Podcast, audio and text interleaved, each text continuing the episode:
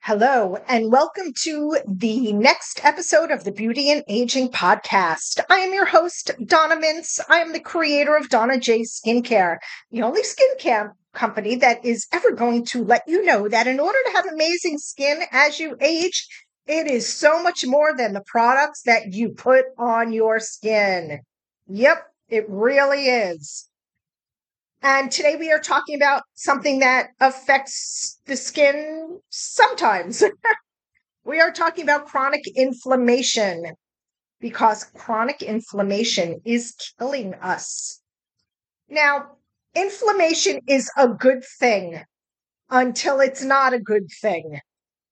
It's good because it keeps you alive.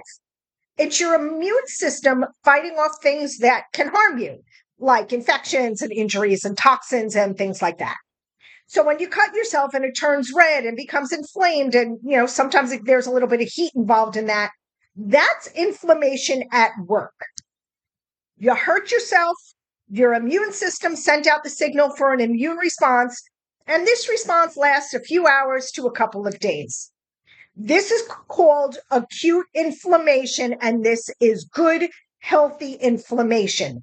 This is the inflammation that keeps us alive. And then, my friends, there is chronic inflammation.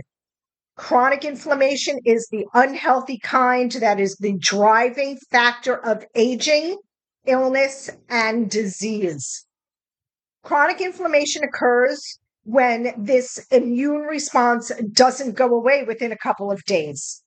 It leaves your immune system in a constant state of alert. And over time, chronic inflammation has a negative impact on your DNA, your cells, your tissues, and your organs.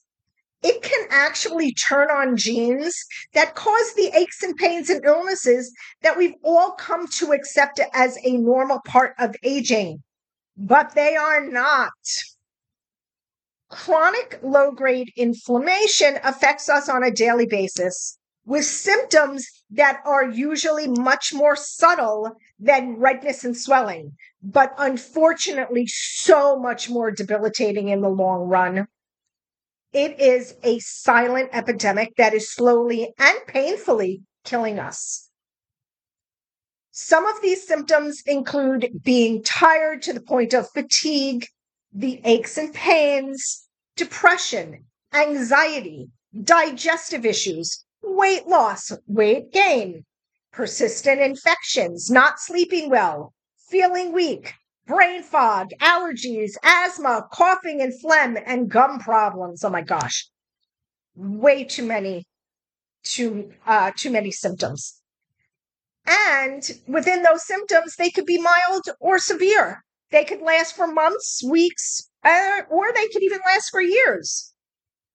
These issues are not the normal aging. They are warning signs that the worst is yet to come. Chronic inflammation has been shown to cause most cancers, heart disease, rheumatoid arthritis, type 2 diabetes, obesity, asthma, and cognitive decline and dementia, just to name a few. These are some of the things that we could look forward to if we don't get our inflammation under control. These are things that we can't see, but here are some things that you can see but don't associate with illness. Acne. Nobody ever thought that pimple was giving them heart disease, or eczema, or rosacea. Abdominal fat, the visible signs of aging on your skin like wrinkles, sagging, and dark spots. These are all inflammation. Pretty much every illness that we associate with, and I know you can't see me, but I'm using air quotes. Oh, I got this because I'm getting older, and close my air quotes, is caused by chronic inflammation in the body. It can be caused by an untreated infection or injury. It can be caused by leaky gut, an autoimmune disorder, long-term exposure to toxins in the air and in the foods that you consume, smoking, obesity, alcohol, chronic stress, a diet high in fried foods, refined carbohydrates, processed meats, soda and juice, And these are just some of the causes of chronic inflammation. Now, most of us have no idea we have chronic inflammation until we're diagnosed with another illness. But unfortunately, we're given a pill to address the symptoms, but we're not addressing the root cause.